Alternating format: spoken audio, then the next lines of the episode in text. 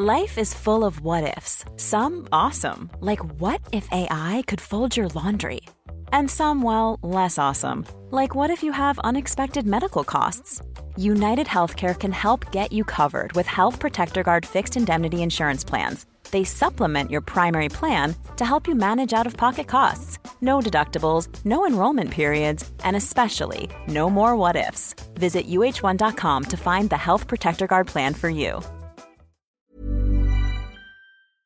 Hi, welcome to a special edition of the Hollywood Crime Scene mini episode. Hi, happy Hi. Thanksgiving. Wow. In the future. In the future. We're recording this before Thanksgiving. But we do have a special episode For you. for you that is related to a case we covered during Halloween month. Desi, take it away. So, back in October, I covered the story of Colleen Stan. This is also known as the girl in the box case. And during that episode, I mentioned a woman named Mary Elizabeth Spannhake. She was believed to be the first victim of Cameron Hooker, something that his wife basically confirmed when she confessed to everything after getting her immunity deal. Now, although it seems pretty likely Cameron Hooker was her killer, we only have Janice's word on this. There's no physical evidence. Her body was never found. So it's technically an unsolved mystery or an unsolved murder, sorry. Now, while researching the Colleen Stan case, I came across an old blog post by a woman named Jodie Foster, not the actress. And she was a single mom who ended up moving into Marliz's, that was her nickname, an old apartment in Chico. She had some disturbing experiences there, and I didn't have time to add it to my initial episode. So I decided I would make um, a mini episode that week for whatever reason. We didn't get to it that week. I think it was the end of the month and things just piled up. And then days later, some of our listeners messaged us that there was an unsolved mysteries on Netflix about this very case, which was very weird because a similar thing had happened with my Flight 401 Patreon episode. When I wrote it, days later, a case, um, what was it called? A Discovery Plus documentary came out on the hauntings. Which everyone should watch. It's excellent. It's really it's a good one. So my sources for this mini episode are this unsolved mystery episode, old newspaper articles, and excerpts from Jodie Foster's book, Forgotten Burial: A Restless A Restless Spirit's Plea for Justice. The unsolved mystery is good though. Colleen Stan is in it.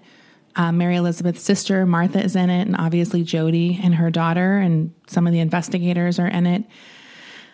Of course, it's an unsolved mystery. I, I, I like the people who get upset about unsolved mysteries not being solved. Wait a minute. That- That's like a whole thing on Twitter. I've seen several tweets now where they're like, "It's not solved." It's like, "It's literally the title. They're not fuck. They're not fucking around." and in fact, they want to get tips. Like, Right. No, I mean, okay, I am I'm acting shocked, but I should believe it just based on complaints we've gotten where they're like, I don't like that you guys laugh. Like, we'll listen to another fucking podcast, you weirdo. yeah. So, I mean, I get it. It is frustrating, but you know, if you watch long enough, we all know sometimes Robert Stack had updates on these cases. so you Don't do- watch don't watch a show called Unsolved Mysteries if you're looking for a solved mystery. Uh, it's just a very funny. I think they must think it's unsolved, but on this show, we're going to tell you what happened. Maybe I don't know. So here's the follow up to my Colleen Stan story. We're going to get a little deeper into Marliz's story just a bit before we get into the ghosty haunting stuff. Mary Elizabeth Spannhake moved to Chico from Cleveland in December of 1975. She was with her fiance, 24 year old John Baruth, and they moved into an apartment at 125 Parmac Road. In January of 1976, Marli- Marliz, as I mentioned, is her nickname. Uh, she was 18 years old and looking for work. She her sister said she wanted to be an actress. She did pick up some small modeling gigs in Chico. And uh, things weren't going too well with her boyfriend almost immediately after they moved. The sister basically kind of describes him as a loser. I can tell the family did not like him. It doesn't mean he was a bad person. They just didn't like their 18 year old going off with him, I guess. Uh, so they were starting to fight a lot. And according to the sister uh, in the Unsolved Mysteries, um, Marliz was planning on coming home in April. She was like, I'm done here. I want to come back home. Sadly, that would never come to pass. On the afternoon of January 31st, she and her boyfriend John went to a local flea market. They got into a fight, and Marliz wanted to leave. She she's only been in this town like a month and a half.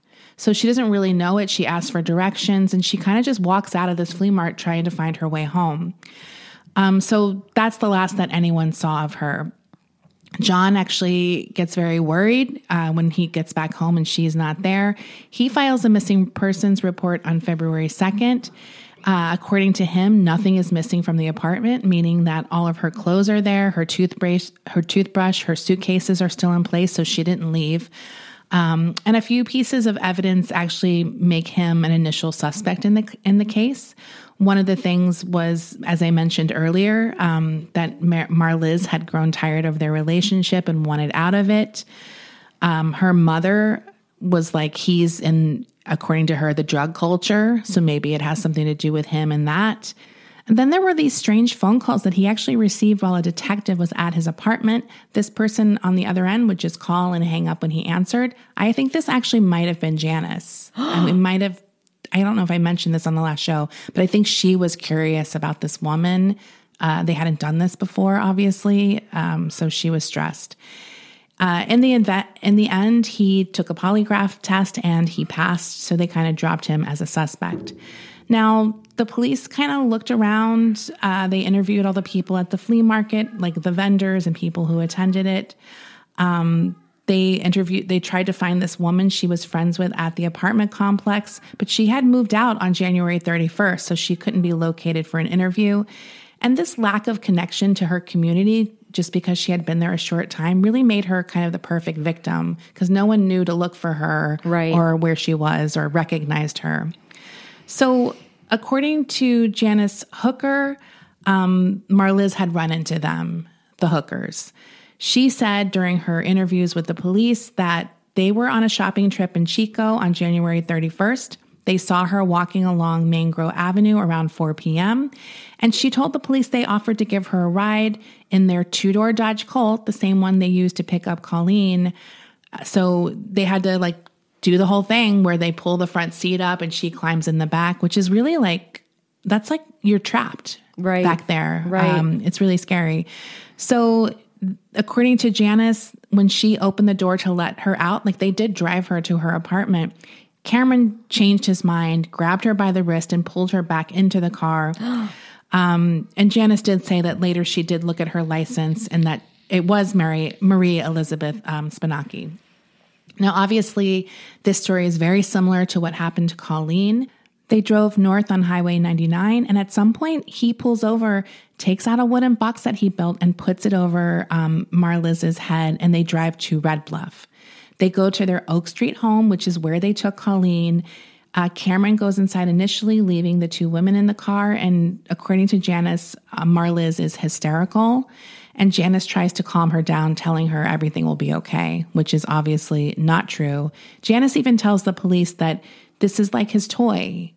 Uh, so if we don't remember, she basically goes along with this so he'll stop beating her. So Right. he's like, I'll get, she'll let him have someone to do this kind of stuff too. So he carries her into the basement and he hung her by the hooks on the rafters. And Janice basically stays upstairs on the couch, uh, according to her, just in shock um, at what they're doing. At some point, he brings um, Marliz to the bathroom. And I mentioned this in the last story. He wanted to cut her vocal cords, but he didn't do it correctly and she started bleeding. So he asked for Janice's help. Uh, he took her down to the basement again, and then he comes back up saying basically like I I don't know what I've done. He shot her and strangled her, and now she was dead. So Janice then um, got him, helped him get a blanket so they could wrap up the body and bury it. She took the body with him to the car, and they drove out to Redding on East Highway 44. It was snowing during this period, and when he pulled over off a dirt road, she said the ground was muddy. They got out a shovel and dug a hole about three feet deep, and they buried the body. Um, she said they were trudging through the snow, and she couldn't remember the exact location. They didn't keep any of her belongings except for her license and the watch she had been wearing. Uh, he actually would wear this watch for a number of years until it got crushed at one of the lumber mills he was working um, at. According to Janice, she was in bed for weeks, just sick about what they had done. We all know she got better because she agreed to do it again with Colleen. So we'll take a break now and then we'll get into the story of what happened at the apartment. Ever catch yourself eating the same flavorless dinner three days in a row? Dreaming of something better? Well, HelloFresh is your guilt free dream come true, baby. It's me, Keke Palmer. Let's wake up those taste buds with hot, juicy pecan crusted chicken or garlic butter shrimp scampi. Mm. Hello Fresh. Stop dreaming of all the delicious possibilities and dig in at HelloFresh.com. Let's get this dinner party started.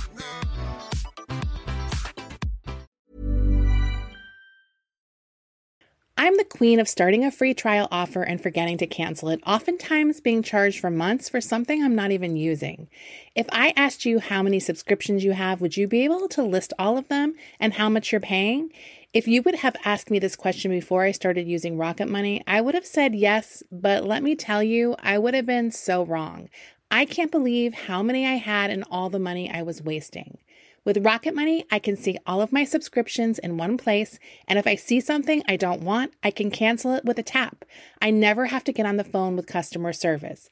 They'll even try to get you a refund for the last couple of months of wasted money and negotiate to lower your bills for you by up to 20%. All you have to do is take a picture of your bill, and Rocket Money takes care of the rest. Rocket Money is a personal finance app that finds and cancels your unwanted subscriptions, monitors your spending, and helps lower your bills. Rocket Money has over 5 million users and has helped save its members an average of $720 a year with over 500 million in canceled subscriptions. It's definitely saved me money and now I can use that money to waste on things I do want.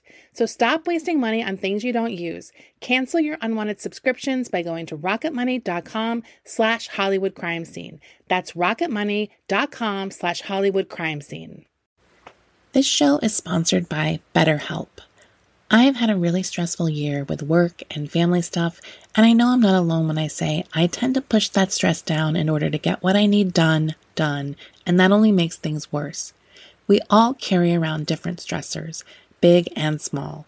When we keep them bottled up, it can start to affect us negatively. Therapy is a safe space to get things off your chest and to figure out how to work through whatever's weighing you down. In the past, therapy has helped me navigate many situations from helping me to set boundaries to just becoming the best version of myself. If you are thinking of starting therapy, give BetterHelp a try. I love that it's entirely online, so it's convenient, flexible, and suited to your schedule. You just fill out a brief questionnaire to get matched with a licensed therapist, and you can switch therapist anytime for no additional charge. Get it off your chest with BetterHelp.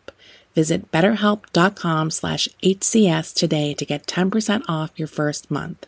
That's betterhelp, H-E-L-P dot com slash HCS. So now we're moving on to the story of Jodie Foster. In the late 90s, uh, Jodie, who was born in Orange County, she had a young daughter. Uh, she was a single mom, and they decided to move to Chico, California.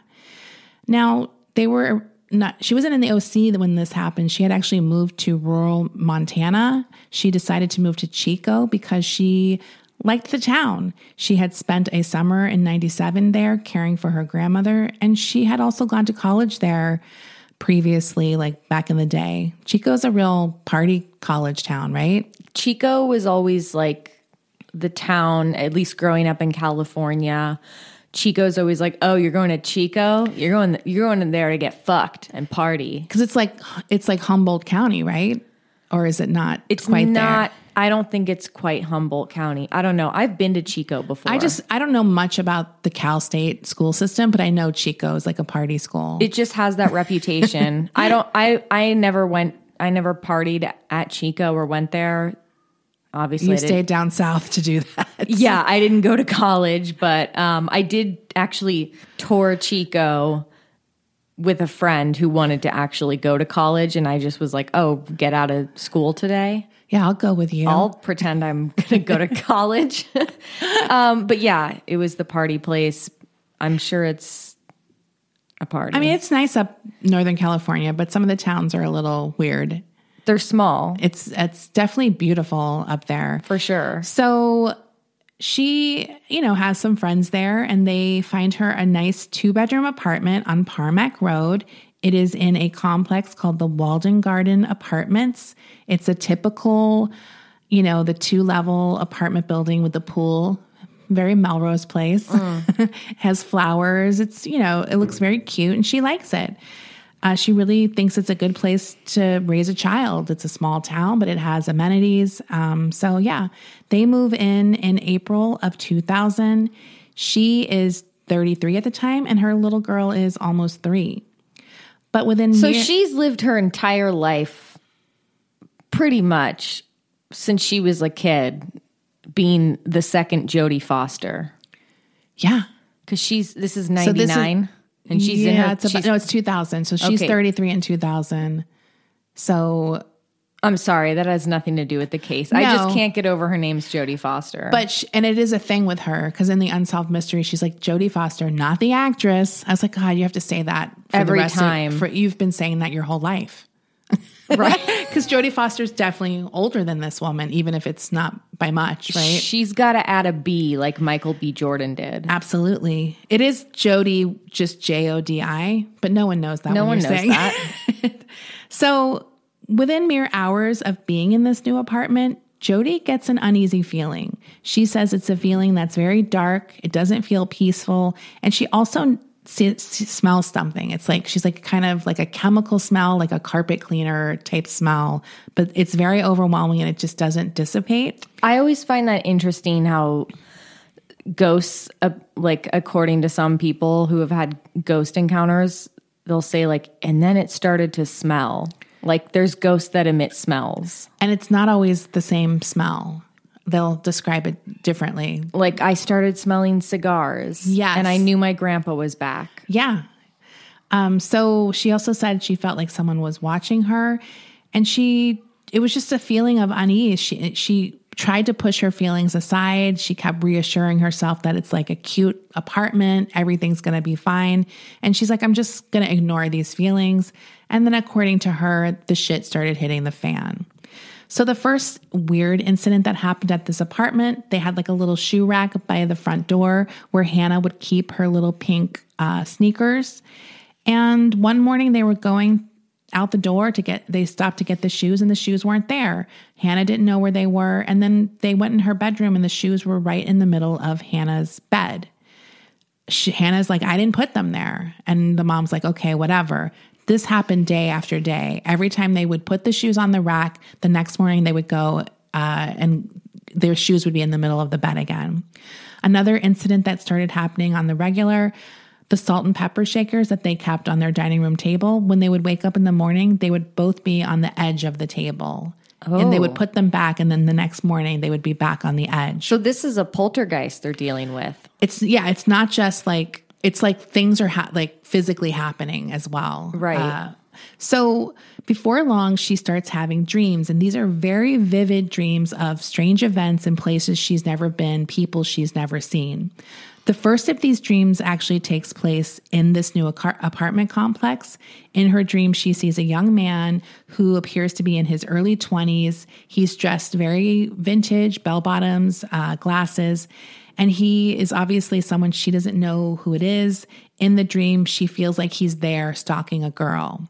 She also has a dream of a young girl walking down a street in Chico and being asked if she wants a ride. And then she sees the girl being pulled into the car with something put over her mouth. so soon after these dreams start, one day she's like in the kitchen and she hears Hannah talking to someone. She's saying hi to someone and she's like, Who are you saying hi to? And she's like, The girl there, mom, the girl in my room. Oh, she starts drawing pictures of this girl and she calls this this woman she's seeing my Liz. What? Yeah. So she says that this my Liz is my guardian angel. This this person kisses her on the forehead at night and she has her hair in the, all the drawings and they you see the drawings in um, the unsolved mysteries. She has a dark brown hair with like a little bit of a flip to it. Hannah um, says that she thought uh, it was one of her mom's friends and she really thought that it was a real person. So one night, uh, Hannah and Jodie go out to dinner together. When they come back to dinner, they notice that the receiver on their phone, that's like kind of like on the wall, is not where it is, and it's in the back bedroom, which is not where they kept it.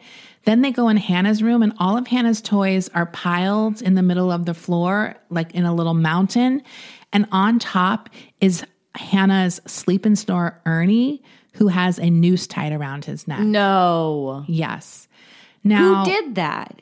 obviously, this they're in a panic because they're like, her first thought is someone broke into the house, Yeah. uh, and is fucking with us.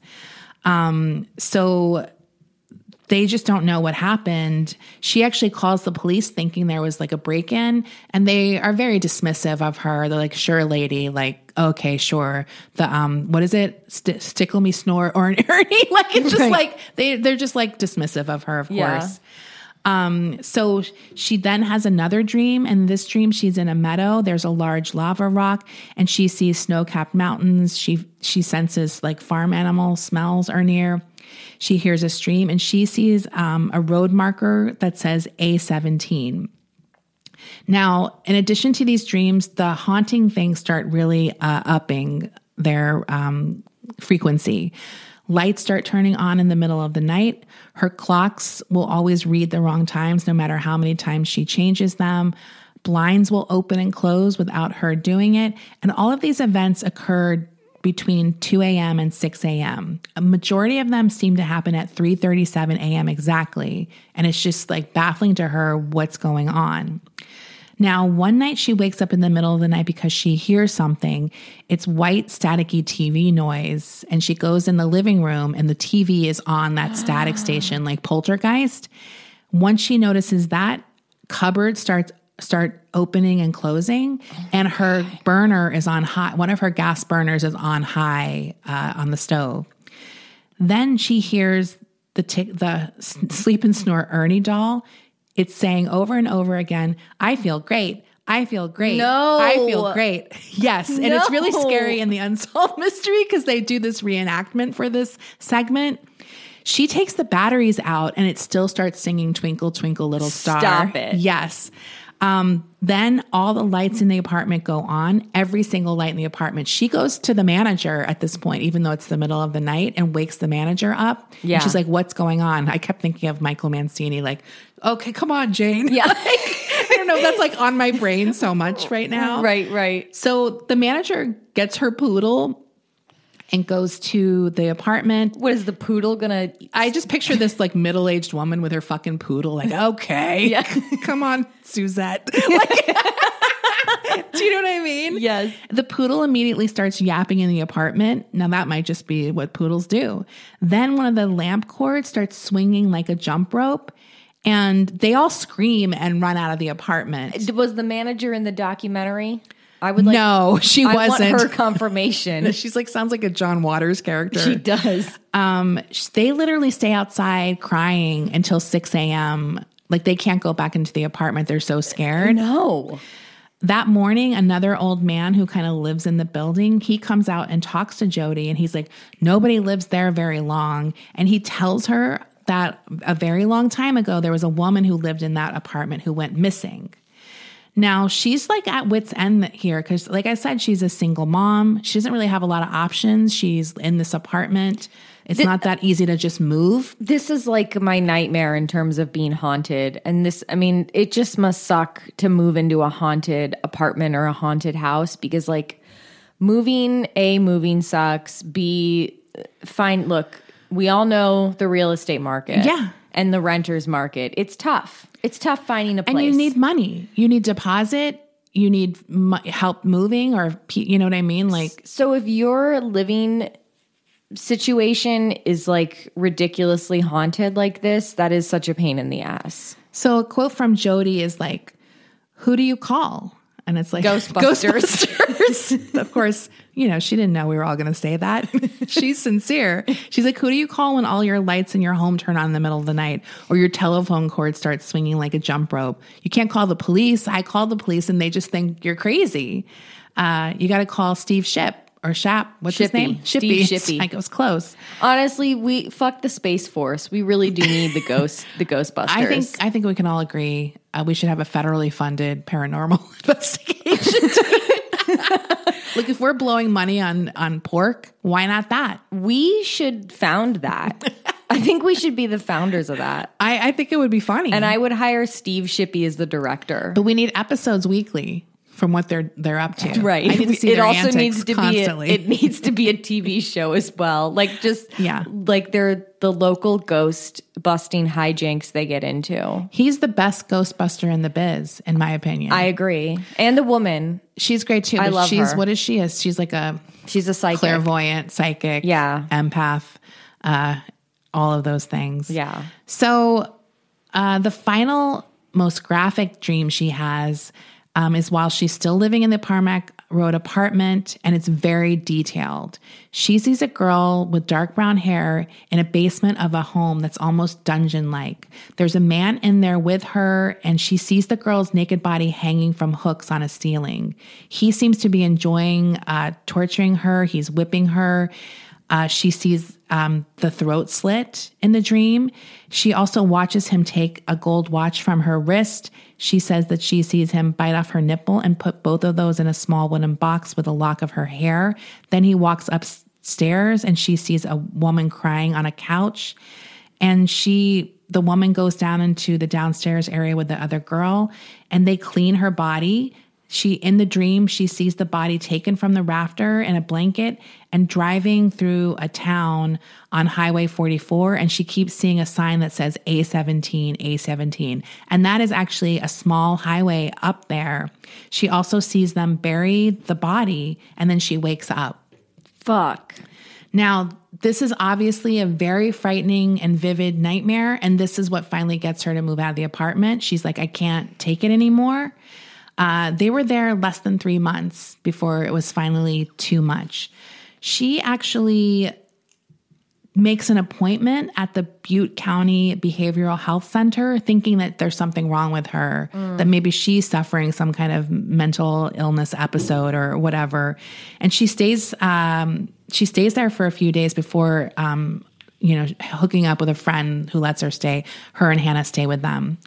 Now, at some point after living in this apartment, she starts dating a man, and he's reading a book called The Perfect Victim, which is the book about Colleen Stan. Right.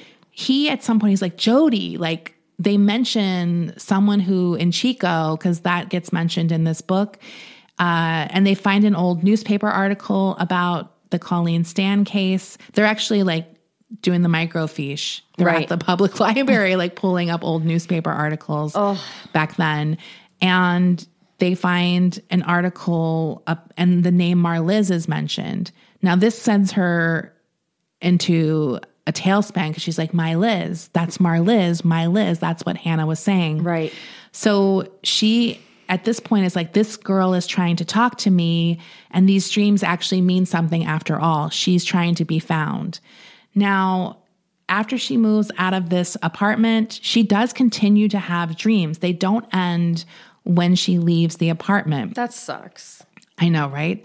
Uh, it's like when they go with you. Right. So she just like starts having more dreams with the numbers um, A17, also the number 35.76, which they later think might be like how many miles they drove on a certain freeway. And the dreams are less frequent, but they keep her in this strange state of feeling haunted. Like she doesn't feel like she's exactly escaped it. And she eventually, after kind of trying to like push it aside and not get drawn into this thing, she decides to do more research. She visits um, a records office, and this is where she first sees pictures of Marla. She hadn't seen a picture at this point, and they look very similar to the depictions that Hannah had drawn as a child, including the hairstyle, which is very specifically mid 70s, that kind of little flip uh, like the shaggy little flip hair that Yeah. some people had, Yeah. like feathered, I guess. Um, and Hannah, she shows Hannah the picture, and Hannah's like, "Yes, that's her. That's her." So she then experiences um, a series of other coincidences that connect her to this case that make her believe even more that Marliz is trying to reach out to her. Um, she finds out that Colleen Stan has moved to Chico, so she's in this area as well. Another person she knows told her that Janice Hooker, who is going by um, Janice Lashley now, worked at the behavioral health center she went to after she was in the haunted apartment. Right, And she that- stayed for a few days. That's one of the wild details from the Colleen Stan case is that the other perpetrator in that crime is now like a therapist. yeah. That's wild. Yeah. I mean, what do you do when you find that out? When, when someone- it's like, does that make you feel better? Like, oh, she's fucked up too? No, that I makes mean- me feel I would I would I I don't I don't think I could have that person as my therapist. Yeah. I mean, it's fucking weird. It's so fucking I don't weird. know. I mean, it's a weird choice. Um, yeah, I mean, I don't know. So she's also driving in town one day and she gets really hysterical out of nowhere. She has to actually pull the car over, get out, and calm herself down. She's standing at the mailbox of a house and there's a woman there. Uh, she later learns that that address she stopped at was Janice Lashley, and Janice was standing right there when she pulled over. Come on. I mean, that's what she said. Wow. I mean, maybe Chico's a small town. so word starts getting out about uh, her experiences and a, sh- a show which I want to find and watch called Psychic Kids. Actually, we gotta find this show. We gotta find it. We need to do a re- review, a recap of this. Show. I want to be on this show. Yeah, I want to host it. psychic kids. Doesn't that sound? I mean, maybe it never got off the air, uh, got on the air, but like they want to profile Hannah for an episode. Uh, I guess a friend of hers maybe tipped it off or something too. so, my God. uh, Jodie agrees to let Hannah go on the show, and they come to her home in 2008. They whatever tape all their interviews, and the show's producers are very surprised that Hannah is not really fe- fearful of this ghost experience she's had. They asked her if she's afraid, and she's like, No, that's my Liz. Like, she's nice and she's my angel. Like, she protects me. She says, It's not all about being scared, it's about having a gift. So they asked us, uh, uh, Jodie says, they asked us if we wanted to go to the mountains to try to find the body. And somehow I knew I wasn't supposed to do that. So I said no. In the end, the producers don't air this episode.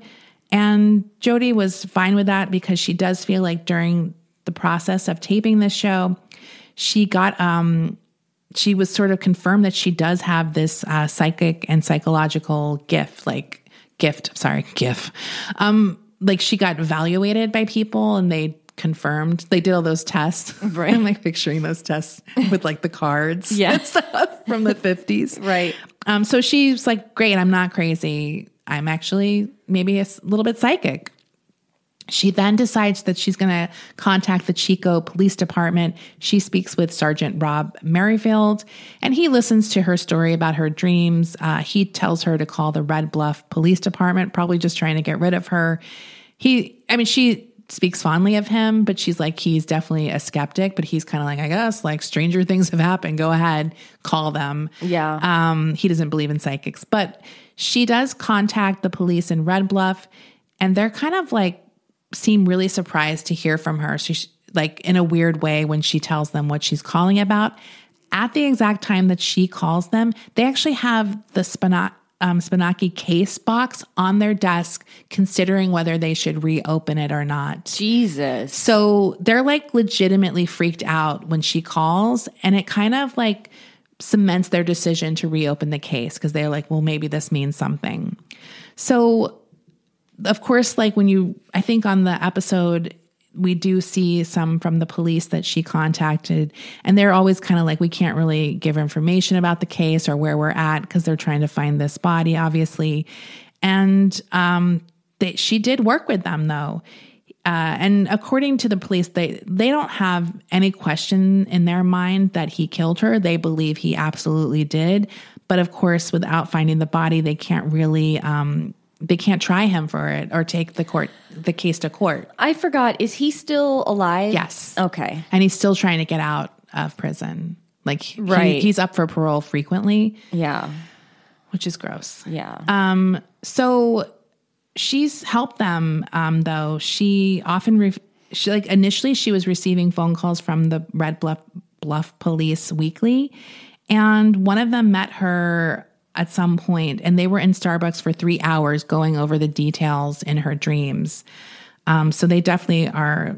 They're like anything. we'll take any help we can get. so this is current. That, Um, that this they're investigating this again, this case, Yes. or relatively recent. relatively recently. So the Unsolved Mysteries just came out, obviously. Right. So in the past years, I don't know how un- unsolved cases work. Yeah. like if how if if they're very actively being solved, or do they get put in the put in the closet or whatever? Yeah. and no one's thinking about it. Like I just don't know the if there's procedures about it, or is it just someone having some time and like, oh, maybe I'll look at these old cases. Do you know what I mean? Like, or it's some weird thing, some weird piece of evidence coming to the surface, and then oh, we got to reopen this case. that I think happens a lot, but I do think there are instances in cases that we've probably talked about or that we know about where some detective just has a bug up his ass about a certain case, Well, right? we did a case year a few years ago. The um, what was that bitch's name? The cop, the cop. Who, Oh, Stephanie. Stephanie something. I was like, Rachel, don't call a victim a bitch.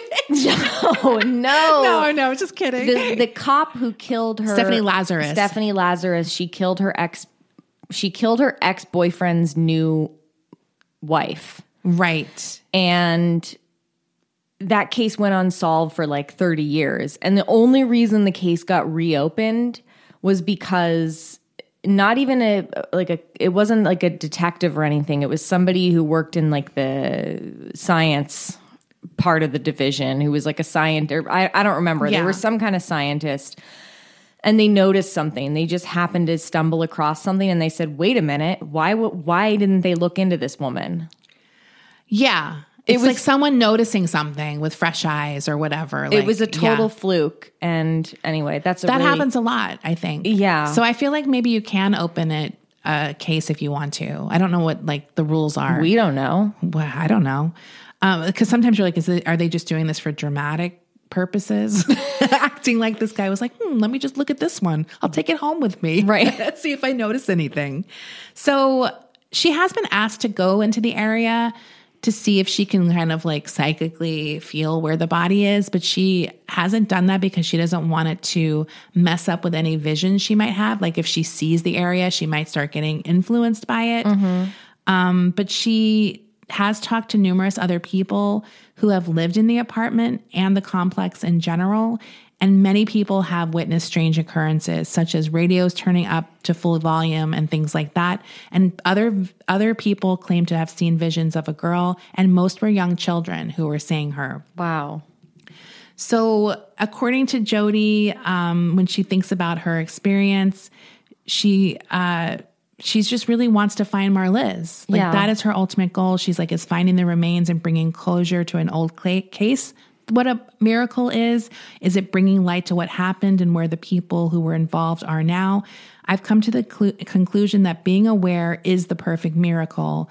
This story couldn't lie dormant. I want people to be aware and to be able to make choices so we can hopefully find Marliz. Yeah. And the family, you know, your heart breaks for uh, Martha is Marliz's sister who's in Unsolved Mysteries. And it's it's like they don't know where Right. she is. Like Right. it's just so awful to Yeah. never have that. And sh- it's like your mind will play tricks on you, even though you logically know things. Like the sister spoke about, like thinking she saw Marliz in a movie Mm. or something, and being like, "Oh, maybe she did pursue her acting and just never told us, or whatever." Like, uh, so it's like you need to know and have that ability to kind of like whatever have closure. To have that Yeah. closure. Yeah. Um, so it's so awful. Right. I hate when people can't find their loved ones' yeah. remains. It's really sad. So, wow. yeah. That was super interesting. Um, that's wild. That's really fucking wild that this woman had like that's a very haunted apartment. I mean, that seems extreme. Like like Steve would have had a field day in there He, with his little machines. He would have shit. he would have taken a shit in the living room. his ectometer would His have been off the charts. would have been fucking off the charts. You can picture the recordings too. Marliz. He would. Steve would have been like, "You guys, wow." Well, look at that burner, Dude. I did not touch. that. I did. You did you see me touch it? I didn't touch it. I swear. those salt and pepper shakers. Wow. No, Wow. he'd be his mind would be fucking blown. we need to get him on the pod. Does anybody know Steve Shippy personally? I feel like we can get him. I feel we've like we- discussed this. I just feel like I just I don't know. I just would hope I would want him to come on the pod if he was game to like kind of laugh at himself a little bit. Like I wouldn't make fun of him. I think what he needs to know is that we have a deep respect for him, but it's also funny sometimes. Yeah. and he if he can laugh at himself, just a but also know that we're uh, supportive of him. Yeah, like I don't. I like obviously like I can tell him and be like, look, I believe in ghosts hardcore, like very hardcore. So I'm not making fun of that. I'm interested in it, even if I don't necessarily mm. believe in it. I'm I'm kind of like, what's happening? We just think his show is like high camp. It is high camp. Okay, what's it's the definitely high camp. That's camp. like? That's camp. His show. His show. It's on Discover. I mean, he. I don't know if he, his show has a name. Is it Shock Docs? I think it's Shock Docs, but I don't even. I feel like that existed before him. Just look up Steve Shippy shows. Yeah, we've we covered the Danny Rolling one. uh, Yeah. and we covered recently the flight for the ghost of flight The Flight 401. I want to give a uh, let's name drop his partner, the psychic. I don't want to. I called her that woman, but I don't. I, she deserves better than that. Is it like is her name Stacy? It's like it's like Kara or something. We're gonna both be so wrong. I, I feel. Hold on, Steve. I think her last name is a Z. Yeah, no, it's, like Stephanie Kava or something. I just, I just Kaza. Kaza. Kaza. It's Kaza. It's Cindy Kaza. Okay. it's Cindy Kaza. She's a goth queen, and I love her. Yeah. No, I think I think they need to come on, and I would love to do the show, their show. Yeah, I would love to be on their show, even though I would get scared. But I feel like I feel like Steve and Cindy would like kind of be excited if I was really scared. Oh yeah, they want that. Here's the thing about him that I can always respect.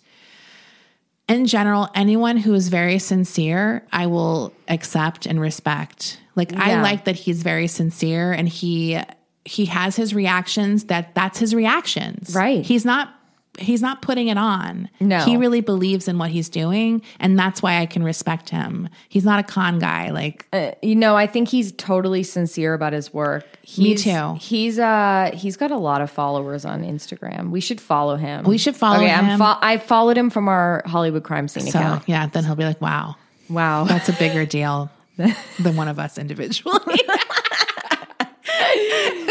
um. Okay. Okay. Happy a- Thanksgiving. We'll see you next week. Bye. Bye. Ever catch yourself eating the same flavorless dinner three days in a row?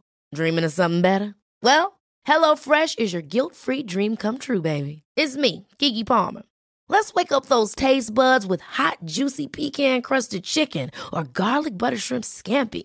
Mm. Hello Fresh.